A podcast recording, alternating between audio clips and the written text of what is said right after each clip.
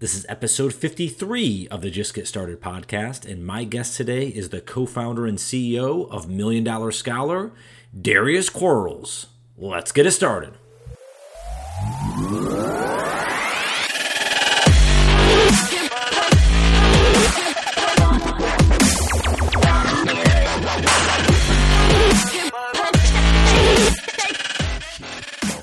Just get started. Hey, gang, and welcome to another episode of the Just Get Started podcast. I'm your host, Brian Andraco, and thanks again for being a part of this journey. Excited to have you here for another episode where I sit down with Darius Quarles, who is the co founder and CEO of Million Dollar Scholar. Um, also started Bro Capital, um, as well as some other endeavors he's involved with. But he shares a, a really incredible story of his upbringing, you know, how he was in foster care and, and ultimately got out of that. Um, you know, how he was awarded over a million dollars in scholarship money to go to college and how he propelled that into, you know, writing a book and starting a business with it um, and doing obviously what he's doing today with a variety of different things. So let's jump right into it. Without further ado, let's jump into my chat today with Darius Quarles. Let's get it started. Darius, welcome to the podcast. Thanks for joining today. Thanks for having me on. I appreciate you. Man, I'm excited to get to talk with you because, you know, and you're and you're you're you're not old by any stretch of the imagination. So all that you've accomplished, kind of in this short time frame, is is really um, really powerful to hear. I'm really excited for you to share your story with everyone. And um, I wanted to take um, kind of from the beginning, if we could, because one of the things that w- is really impressive is that you know your upbringing the things that you had to endure early on in your life and, and how that's helped propel you i wanted to start there if, if you could at least share that story a little bit of you know, kind of growing up in foster care, you know, in Chicago, how you kind of, I guess, on a couple parts, if you can take it. One is how you got through that. You know, maybe if there was some self talk as you grew up, how were you able to stay kind of motivated and, and positive through that experience? Um, and then, and then, secondly, how did you kind of get out of that? Um, maybe that others go in a different direction and were able to stay. Did you have good mentors? Did you have people that were at least around you to help you out as you grew up. So you can kind of take it as you want, um, which wherever you want to start off with. Yeah, definitely. And it it is such a long story that that one question can literally take up all our time. So, you know, I am gonna try my best to, you know, give a powerful answer with, within a, you know a, a truncated version. But um, grew up on the south side of Chicago, born and raised.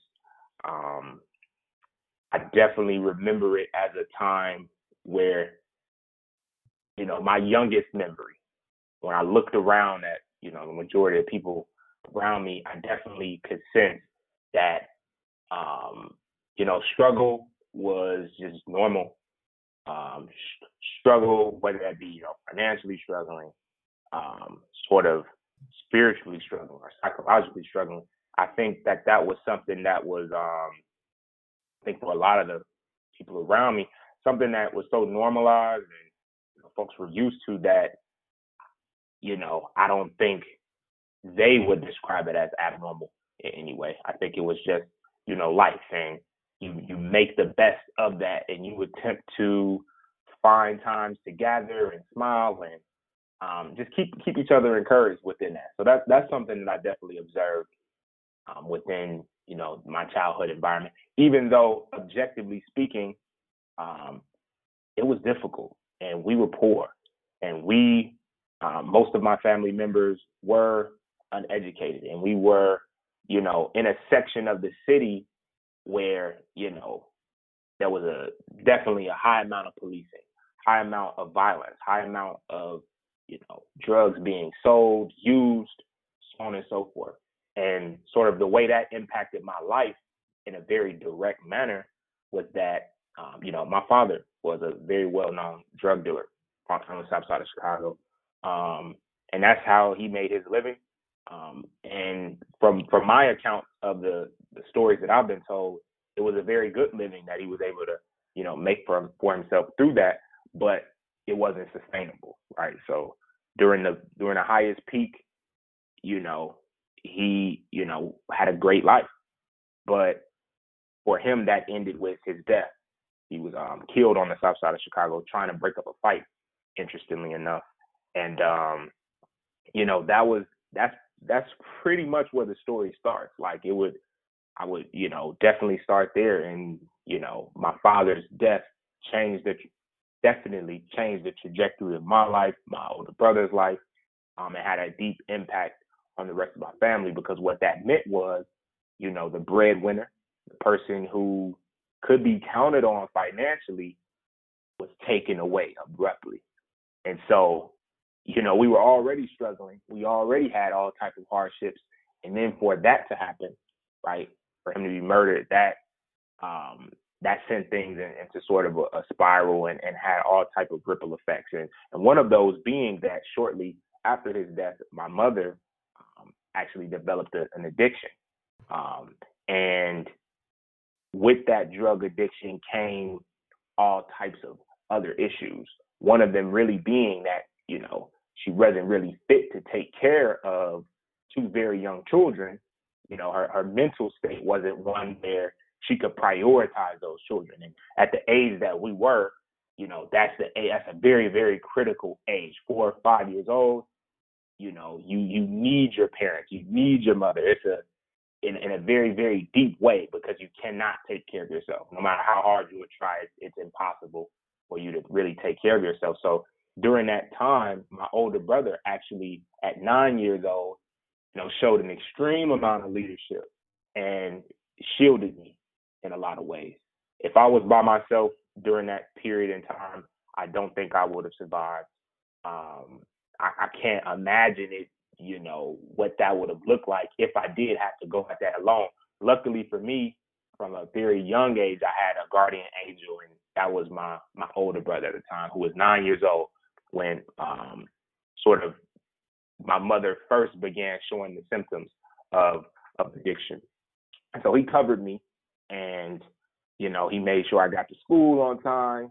Um, when there was no food in the refrigerator, you know he was just an innovative thinker. I guess what you would call a street smart young boy who you know found ways to make sure we could eat and found ways to make sure that you know we survived at minimum. You know that it definitely was no way that we could thrive within that environment, but at minimum he kept it so that um you know, it didn't seem to me as a young four or five year old that, you know, we were struggling as much as we in actuality were.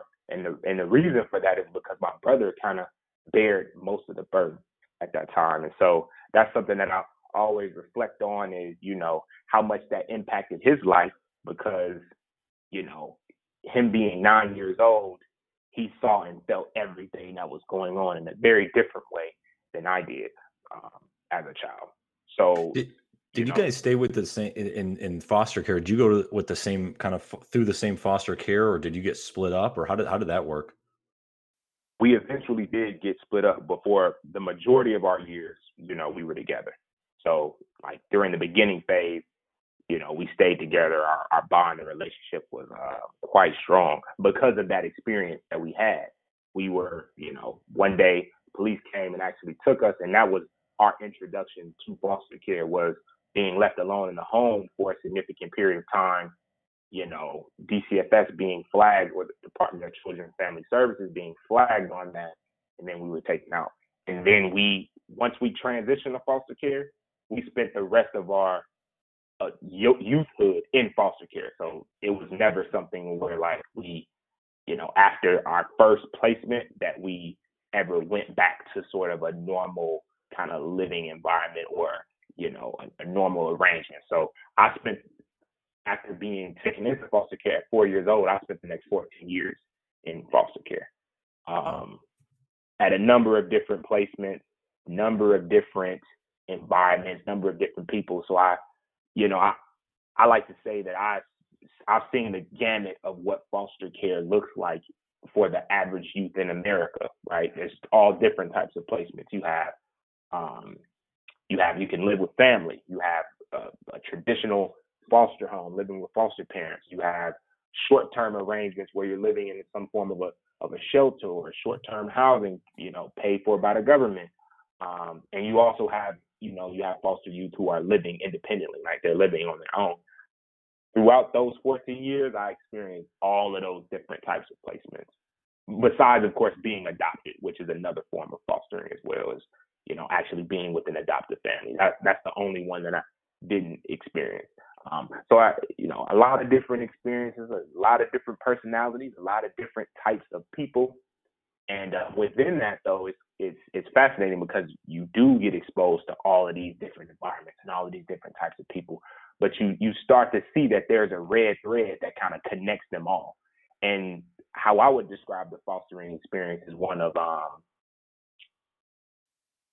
it, it just feels like nobody sort of gets it you know, as as much as they would like to, or you know, you would hope they do. It's a very isolating experience. Like no matter how nice the people are, or no matter how nice the sort of environment is in terms of you know you have your basic needs, your food, your shelter, clothes, so on and so forth. All of that can be taken care of, but the trauma that one has went through it, it, when they're that young and they're taken away from you know, their parents or their parents are taken away, you know, from them in, in some way, um, natural or unnatural. It's it's something where what you're really missing and what you need is love and you know a whole lot of compassion um, and a whole lot of empathy, a whole lot of understanding. And I think that more often than not, that's the deficit that people have. Like, you know, they only have enough empathy for themselves. They only have enough compassion for like their close family members, or it, it takes a very special person or very special people to give, you know, a foster child in that type of situation, like what they need, what they really, really need emotionally um, to get over what has happened. And um, that's sort of how I would describe the majority of my years within foster care in terms of how I got through it. Because, you know, a number of those years, you know, it's no other way to put it.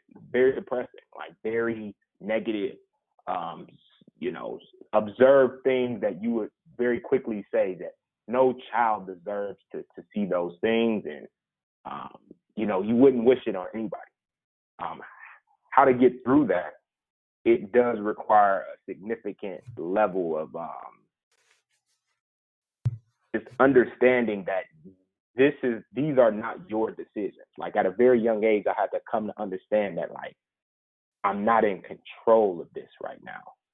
So, you know, I can be angry, I can I can fight, I can I can do a lot of different things that will cause all type of disruption and bring me attention or, you know, but it, would that would that really change anything at, at the end of the day? Is this is this really a reflection on me or is this more so a reflection on, you know, the world that I'm living in or the people around me? at a, at a young age, I just came to that understanding that um, I'm not in control right now. So all I can really do is be the best at just kind of like being me and you know keeping my head low, not causing too many problems until the day comes that I am in control and I am able to make my own decisions. And for me, that age was around, I think, when I finally developed a sliver of confidence. And when I say sliver, I do mean Sliver. Was 13 years old, and the story was that I had to actually run away from one of the foster homes that I was in um, because I was being physically abused. Uh, and the the thing, the tipping point in that story was that a, a, a drawer was thrown at my head, and I very it's very slightly missed me upon me ducking. So my reaction time was fast enough that it didn't hit me. My, but if I didn't, if I wouldn't have moved, it would have done some serious damage. And that was the moment where it's like I have to get out of here. Sort of survival mode kicked in, and um, I literally ran away moments after that happened. And you know that was sort of the first decision in my life where I had like made a very tough decision, and it was an it was very empowering for me. You know. Um, and and from there i think that was the sort of the first point where i realized that you know okay i'm old enough to make my own decisions and um, of course i'm not in control of everything but i'm certainly not going to allow anybody to oppress me anymore. I'm gonna i'm not going to allow anybody to marginalize me from henceforth. Um, and you can imagine um, growing up within foster care how often that happens how often you will you will be silenced how often you just kind of have to go with the decisions of other people, even if those decisions are deleterious in some type of way.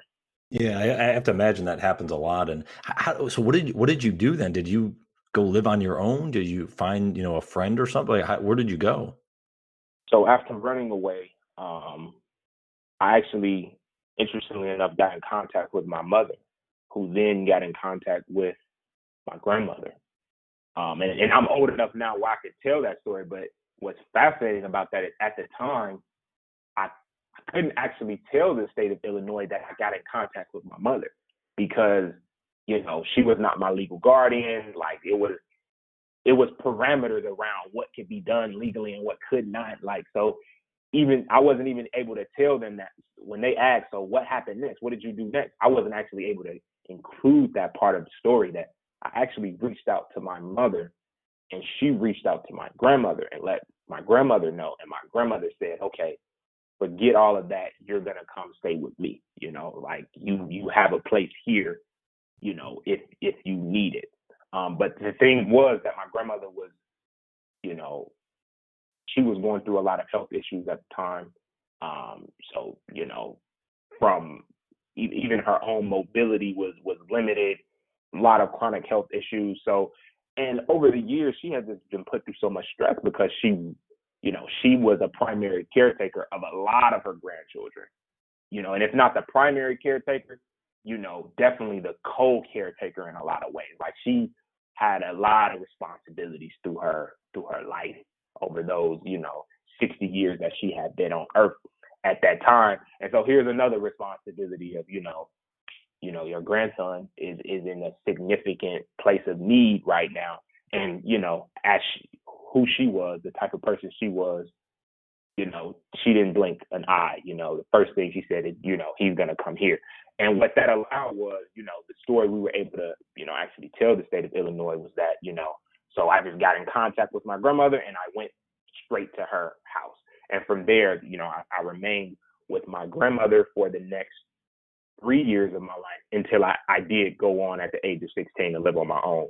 And so for my final two years of high school, I lived though, you know, I lived independently on my own. Tell me about that. How was how was that living at 16 in Chicago by yourself? Liberating.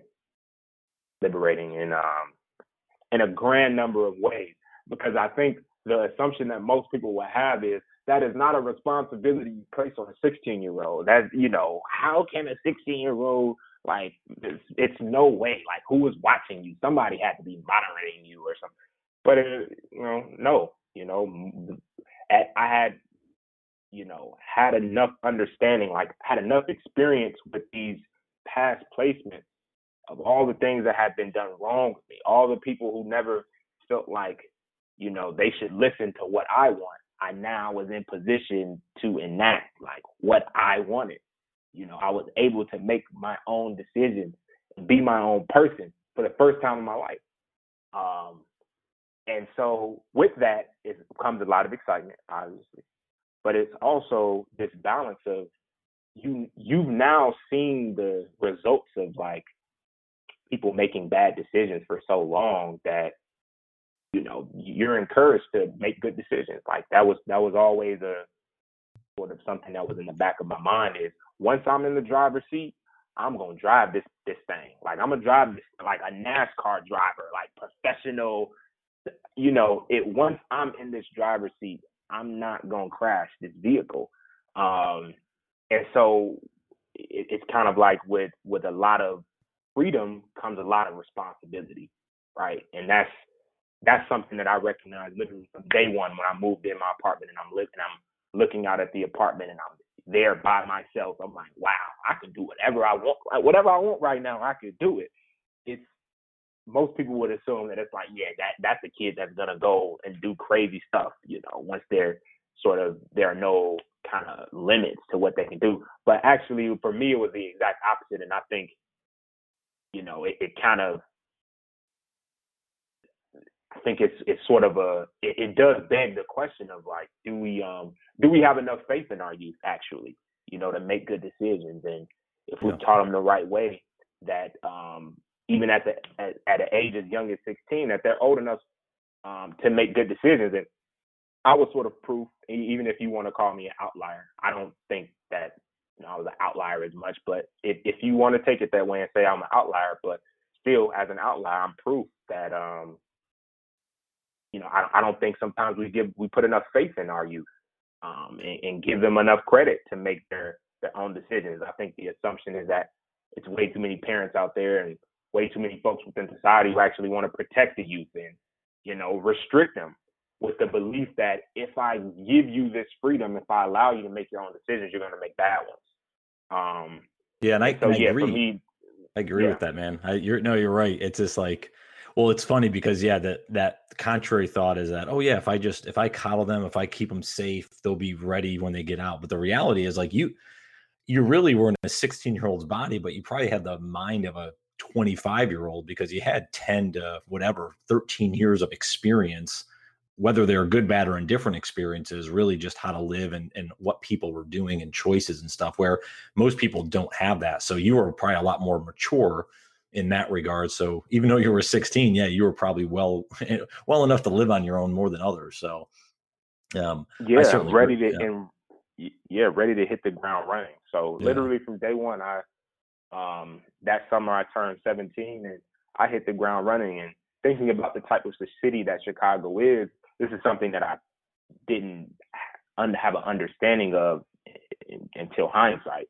But it was such a great place to to be young and kind of be able to explore because there are so many things to actually do. Once once you have that freedom to explore and be open, you know, that's when the world sort of opens up. That's when you can actually leverage the global city that Chicago is.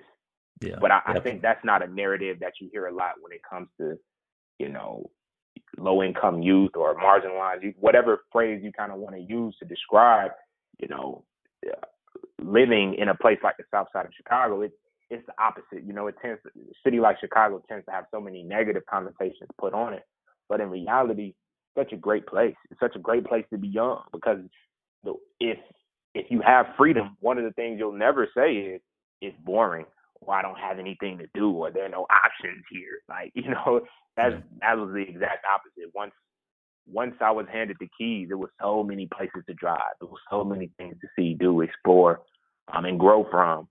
Um, and so that's exactly what I did.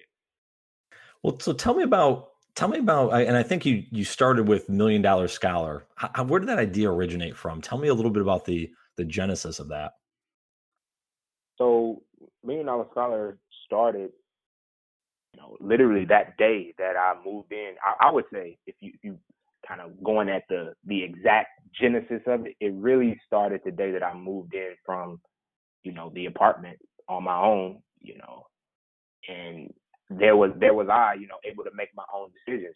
Shortly thereafter, I started thinking about what's next for me, you know. Um, two years of high school left, do I want to go on to college beyond this? And if I do want to, where do I want to go? Like what are, what are some of my options? So just from a standpoint of exploring my options, I actually hadn't made a decision yet about what was next for me um, because it was just so many options on the table that it's like I could do anything. So let me just do some research and explore. And um, as I started exploring the option of college, the first thing that I looked at, right, was money. That was the very first thing I thought about. I thought about nothing else. I'm like, I want to see how much this endeavor would cost. Um, and I started looking at some of the numbers, and um, it was just fascinating. I was blown away by these numbers that I was seeing. And this was 2007, by the way, right? So we're, you know, we're we're 12 years ahead on this, and you can imagine what the numbers are looking like today. Um, and this was, you know, 12 years ago. I'm looking at these numbers, and they were ridiculous numbers. I saw, I was seeing numbers no less than twenty-five thousand dollars a year, even in state, right? Even if I was stayed in the state of Illinois. And so, for me, it it it was like once college became the goal. Once I made the decision to say, okay, I'm going to do this. This is this is a part of my future. Like finances was the first question I knew that I needed to answer, and that's exactly what I did. I'm like, I will. I refuse to pay. I don't have the money. I, I, if I want to do this, I'm gonna have to find a way to make it happen. And I became so adamant about that. That in that journey, by the time I became a senior, you know, I, I prepped myself. I did a lot of work to put myself in a position to be successful at acquiring scholarships, not knowing what that would lead to in the future. Just knowing that, you know, what the goal I wanted was to, you know, have a full ride at, to go to college. I ended up before graduating high school, I won over a million dollars in scholarships, 1.1 million to be exact. And, you know, of course, there were so many, you know, different kind of stories that emerged out of that experience, right? Once that hit national media, it, it kind of became a thing on its own.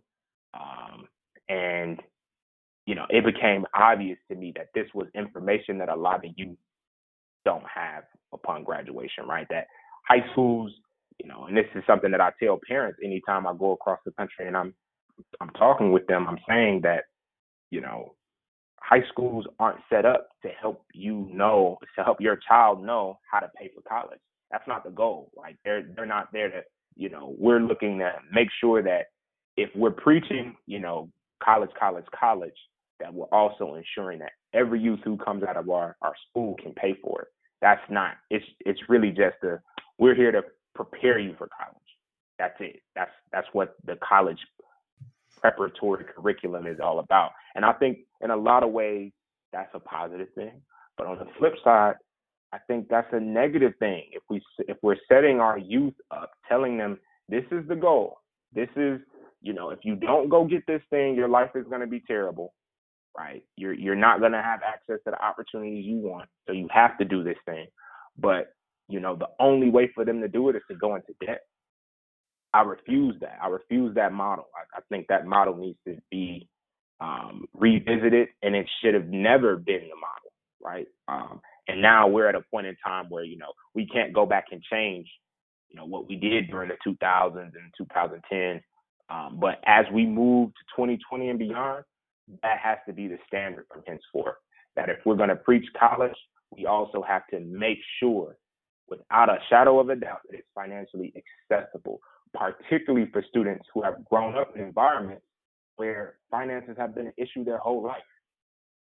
Right. So um, that that was that was sort of the that's how Million Dollar Scholar emerged was really from that experience, my own personal experience of being successful at acquiring scholarships, um, being able to go off to Morehouse College full ride, not having to worry about money during my time there, at least for paying for school, not having to worry about money, and just how liberating that was as well. How much that really allowed me to focus on myself, focus on my schooling.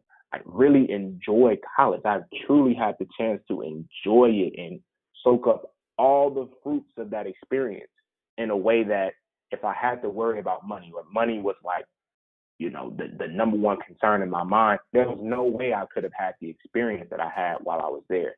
So I wanted to make sure that was accessible to as many youth as possible across America, particularly those that are low income or those who are marginalized in some way financially. Is, is there anything and and again, you don't have to go too deep on this, go as deep as you want, but on uh, any low hanging fruit for folks out there listening that maybe are looking to get scholarships or, or help, you know, kind of pay for college, anything in particular you'd guide them to to at least get started in that process? Definitely, it's definitely a low hanging fruit. Um, a platform that I promote consistently. It's a platform that I use um, successfully throughout my process. It's scholarships.com, www.scholarships.com. Very simple, um, easy to remember. You can't really forget it, and um, that's one of the things to sort of get started in terms of okay, what opportunities are out there when it when it's time to search and find scholarships. Where do you go? That's a that's a great resource. And a second resource um, that has, you know, that is growing in prominence and that, you know, I'm a big advocate of as well. Um, application technology is Scholly.com. So www.scholly, S-C-H-O-L-L-Y dot com. Um, they they also have, have a great tool in terms of searching and finding scholarships. So those those are what I would if you if you're phrasing it like low hanging fruit, I think those are great places to start. But um, for anybody who happens to come across, um, you know, this podcast experience, I would definitely say prepare early. The culture is not one where we are preparing youth from the day they hit high school to think about what the next step is. You know, that's you know, that to me, if I was building a school and you know what my curriculum and what my model would be built around would be definitely from day one, we're thinking about what the, next step is. What what are we doing beyond this? And so that includes thinking about how you would finance that next step of whatever that is, whether that's going to be trade school education, whether that's going to be community college, whether that's going to be a four year, right? Making sure that you're prepared to pay for those opportunities. Um, of those types of education, those, you know, um, higher education, generally the four year schooling is going to be the most expensive. So I feel like if, if four year college is going to be the thing that we're promoting the most or saying that, you know, this is the gold standard type of thing, then, you know, we need to be doing more work around how to prepare youth early. So that's what I would say to parents and students alike is by your sophomore year, you should be thinking about how you're going to pay for college, if that's the goal. If college is the goal, which it is not for everybody, nor is it right for everybody. If that is something you desire and think is right for you, then by sophomore year, you need to be thinking about it, not by senior year when you're applying to college. It's like if you're if you do it that way, you're literally so behind um, in the likelihood of you making college affordable. If, if that's your timeline, it, it becomes much lower. So those those would be the two things I would stress. And so, t- give me a little insight on, and if I'm pronouncing, is it Bro Capital? Is that right that you're doing now with uh, that you had started? Yes. So tell me yes. a little bit about that, um, because because I'm assuming, at least from what you shared before, you've kind of seen these struggles, especially a lot of the stuff with um, in Chicago and the things you grew up with. Is that is that what the mission was behind starting that and kind of getting behind that um, that business? Interestingly enough, Bro Capital emerged out of the experience my co-founder and I had with Million Dollar Scholar. So, you know, it, it, so much of this is really just about the interconnections of, you know, different narratives along, you know, the life journey for for myself. So the first company that I started right out of college was Million Dollar Scholars. I, you know, didn't go into corporate America, didn't go straight to grad school. I knew from jump I wanted to be an entrepreneur, and I had a, a, great business that was already generating revenue while I was in college that I could, you know, potentially scale up and grow. And so, um, right out of college, first title, co-founder and CEO of Million Dollar Scholar, and we hit the ground running and didn't look back. My co-founder and I, but in the experience of founding a company, it's sort of like we we got exposed to an entirely new culture that we weren't, you know, aware of or privy to before college or during high school, and that is the world of, you know, venture capital, the world of uh, the startup culture, um, and it, you know, it's a few other phrases that you might use, um, but once we sort of got exposed and the, you know, the curtains kind of got pulled back on what that culture is and you know what some of the I guess standards in that world are, it, it became quickly aware that this whole thing was not built for us. That you know, however you want to put it, it's being very explicit. Wasn't built by black people, wasn't built for black people. So if you're a black person, particularly if you're young and black, right, fresh out of college, you know, little financial capital to your name, and you're entering this world, you're entering it at such a disadvantage. Like you are behind the eight ball in so many ways um, that you wouldn't be aware of it until you're in it. You you don't enter it knowing that you're disadvantaged. It's not until you have multiple interactions with with different entities, whether that be venture capital firms, angel investors, um, accelerator programs, so on and so forth. You know, we met so many people during those first three years of building Million Dollar Scholar. We traveled all across the country, even you know to to across the world as well, and just got to shake so many hands, meet so many different people, and many of them were great people, with amazing people. Um, but a lot of these people were terrible people. There's no other way to put it. I'm sorry, but being objective, um, I, I would have to describe a lot of these folks as terrible people from the standpoint that, like, if we're purely judging it on character, right? We're not judging it off of what your resume is and what success you've obtained or what status you have in terms of, you know, um, the riches that you've been able to accumulate, so on and so forth. but judging it purely off the basis of how you view the world and you know your character, like how you treat people, what's your view of people. Um, so many of these people were were just terrible, and it it just fascinated us. Like, why why are we having such a difficult time in this industry? Why are we, you know, like we're doing a lot of the things that would equate to success, you know, for anyone else. Why is it so hard for us, you know, um, to find the ladders that we need to, you know, climb up? And what we found is that um, so much of that had to do with race. So much of that had to do with class. That it was like we could either keep trying to climb, you know, within this structure, or we need to build something for ourselves, right? That can go against this, that can counteract what we've been exposed to and seen so much once the curtains were pulled behind uh, the, the, culture of this industry. And that's that's really what Bro Capital was, right? Um, the idea that um, one of the reasons why Black people find it so hard to raise venture capital and and currently the statistics are that, you know, only 1% of the venture capital raised, right, within the last decade has been at the hands of, you know, a black executive or a black founder.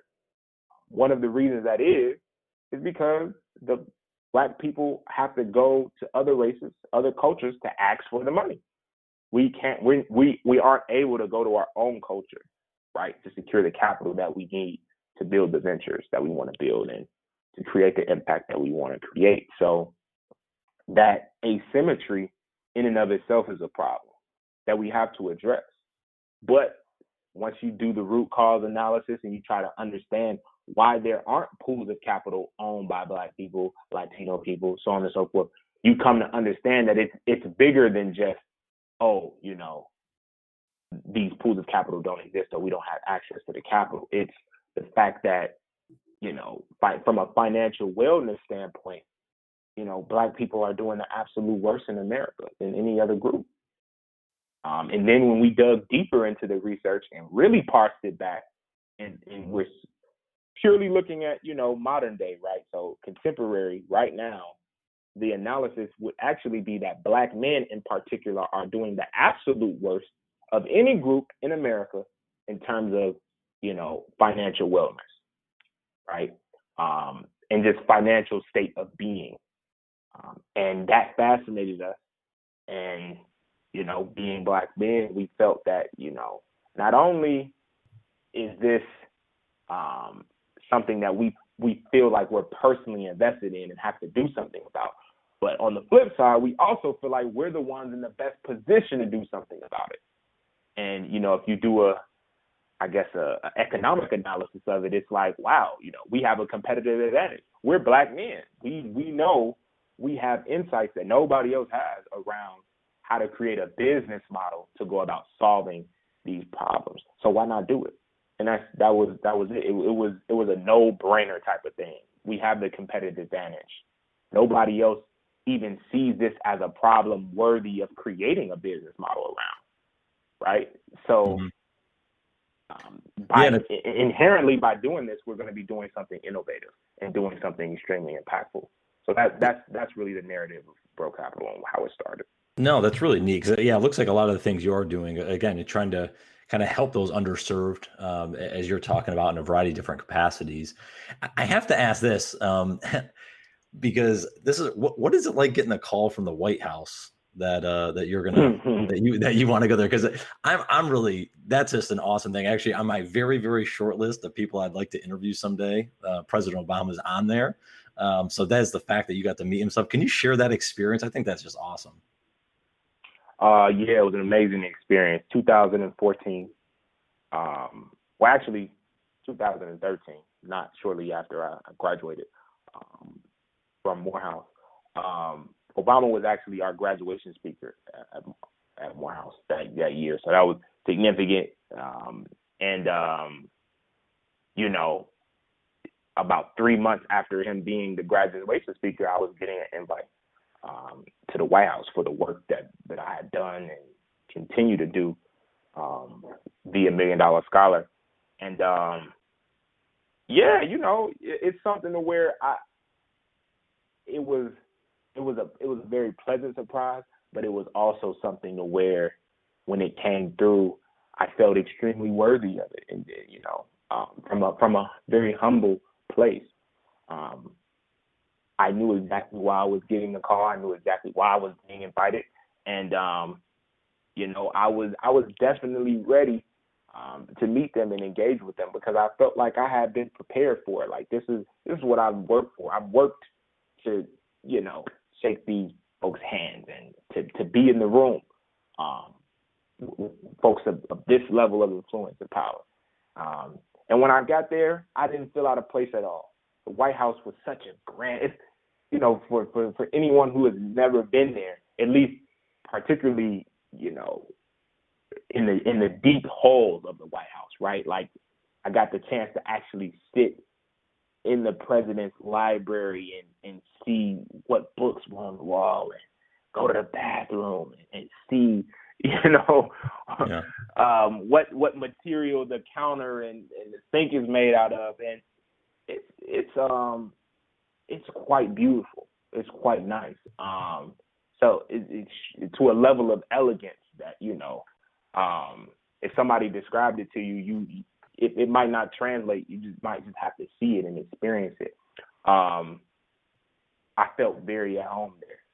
You know, I didn't feel out of place at all. And I, I think that to some degree that kind of runs counter to how a lot of us feel can feel sometimes in those types of environments where it feels I think sometimes we, we're more inclined to question like why me or you know imposter syndrome is like is a is a concept that I think is floating around a lot these days. Um, I personally never really had that problem. It's never been something where in those type of environments I feel out of place at all. Um, in a lot of ways, I think you know it, it is like what am I doing here? Like yeah, I, I you know if if somebody heard who I was at 16 years old, who would have thought that I would end up here? You know, nobody would have imagined that this would be a part of my narrative. But to me, that just makes it a, that much more amazing.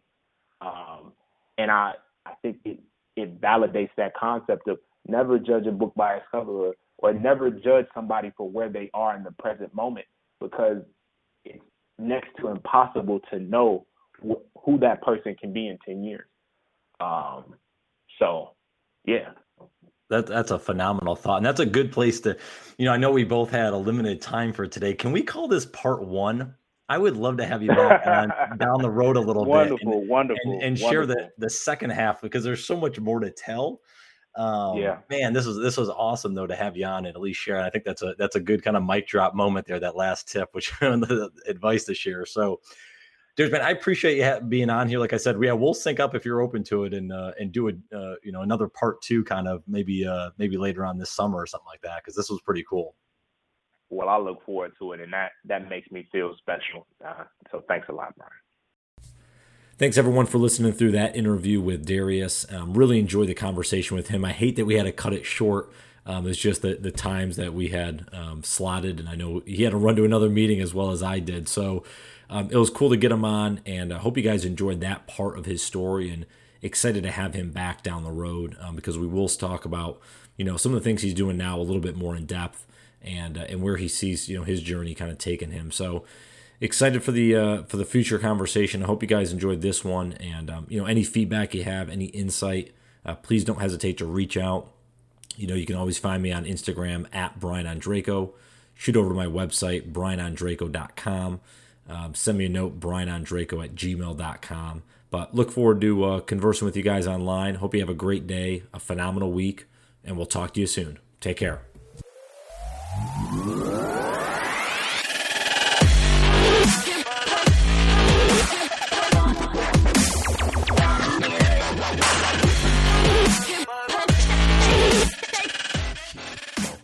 Just get started.